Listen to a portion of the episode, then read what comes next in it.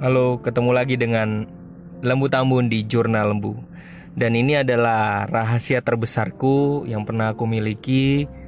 Semoga bisa dinikmati, didengarkan uh, di mana pun anda berada. Sejak kecil, gue udah pernah lihat hantu. Dan itu masih terekam sampai sekarang, masih ingat dengan jelas dan setiap kali gue tidur gue selalu menjelang sebelum tidur gue selalu lihat ke langit. Kenapa gue lihat ke langit? Karena gue ngerasa setiap kali gue tidur gue merasa ada sebuah perjumpaan dengan seorang bapak dan ngobrol dan kegembiraan ada di dalam mimpi itu. Dan setiap kali gue buka mata ataupun sebelum mau mata itu tertutup gue sering kali lihat langit dan betapa indahnya langit. Dan gue merasa hal yang indah itu berasal dari langit. Ya, dan gue yakin itu sang maha pencipta. Lalu dalam perjalanan ketika gue mulai menikah oh ya ada gue pernah tinggal di seminari kurang lebih selama 10 tahun tapi gue pernah mengalami pendidikan seminari menengah semacam SMA itu kurang lebih 4 tahun. Dan di sana selama perjalanan di sana gue bergumul dengan panggilan gue bergumul dengan conversation gue bersama Tuhan. Dan mengalami kegembiraan yang luar biasa, keyakinan yang luar biasa selama di sana.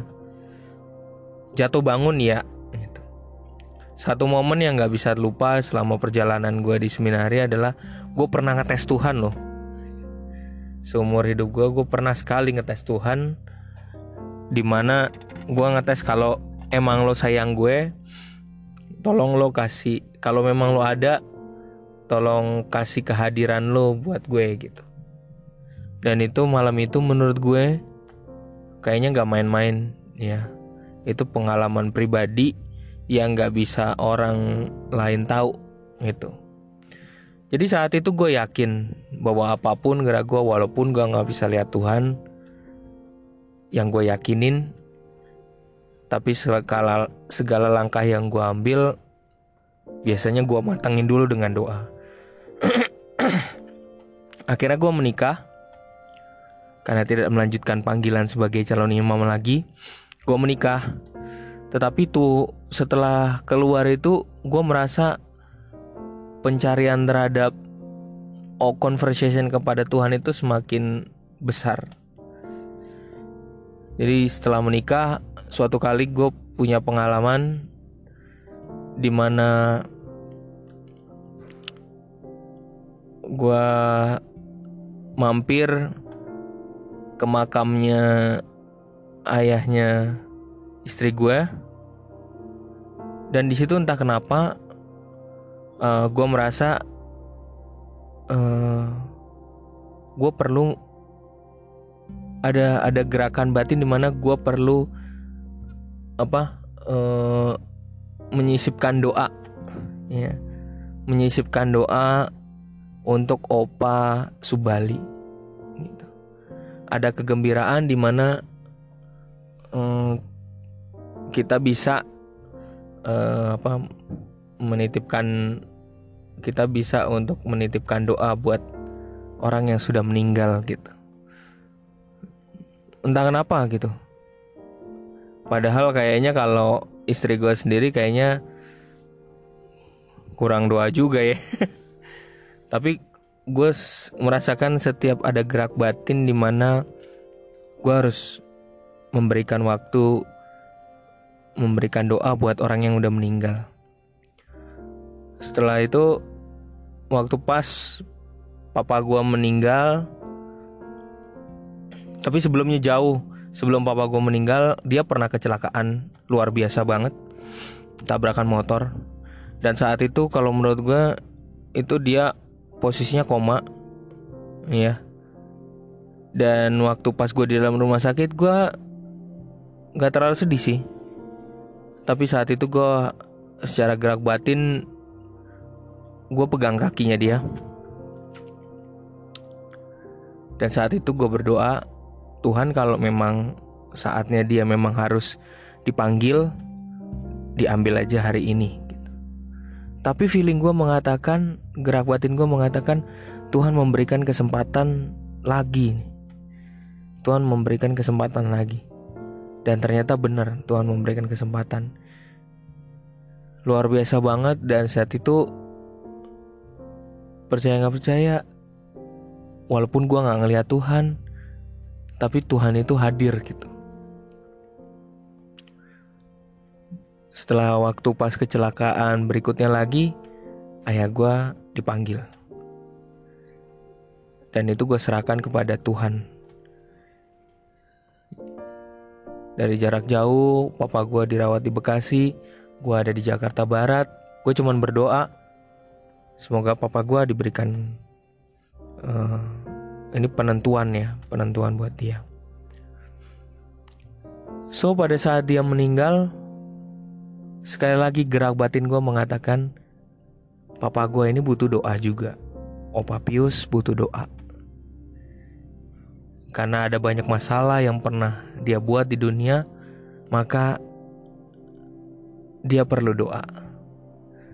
Jadi so sebenarnya Doa buat orang meninggal itu penting banget ya. Mereka butuh penyertaan. Doa walaupun gak keliat, walaupun tak kasat mata, tapi itu penyertaan yang luar biasa. Apa statement poin penting gue dari cerita dari awal gue ngelihat hantu, gue mimpi dengan Tuhan, gue ngetes Tuhan, terus kemudian gue juga berdoa buat orang meninggal. Poinnya apa? Hidup ini cuma sekali, jadi pakai dengan maksimal hidup kita selalu bersyukur walaupun di hidup kita ini pergumulan tuh banyak banget. Kita harus survive, kita harus punya uang. Maka lakukan yang terbaik selama kita hidup. Manage the manage uang dengan baik selama kita hidup. Bersyukur apa yang kita punya. Jangan ngeluh dan selalu berusaha yang lakukan yang terbaik karena kita nggak pernah tahu, cuman satu misteri yang kita nggak pernah tahu. Anda dan saya nggak akan pernah tahu kapan kita akan dipanggil. Yang pastinya sih, hartanya pasti tinggal di dunia. dan kita apa yang saya yakini adalah mengalami kebangkitan. Tapi biasanya ada prosesnya api penyucian. Itu yang gue yakinin maka selama kita hidup lakukan yang terbaik buatlah kebaikan karena kita nggak pernah tahu misteri di kehidupan kita. Apa apa yang ada di dunia ini yang saya yakini itu sifatnya sementara. Tapi kita perlu banyak bersyukur kepada Tuhan Yang Maha Esa, pada akhirnya manusia kembali ke yang atas dan sejujurnya kita nggak pernah kenal misterinya Tuhan tuh kayak gimana.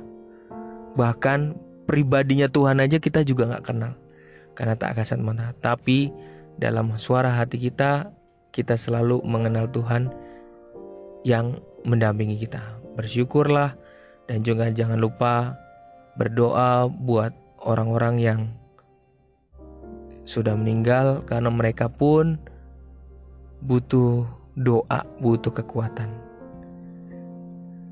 Salam dari gue, Lembu Tambun hanya di Jurnal Lembu.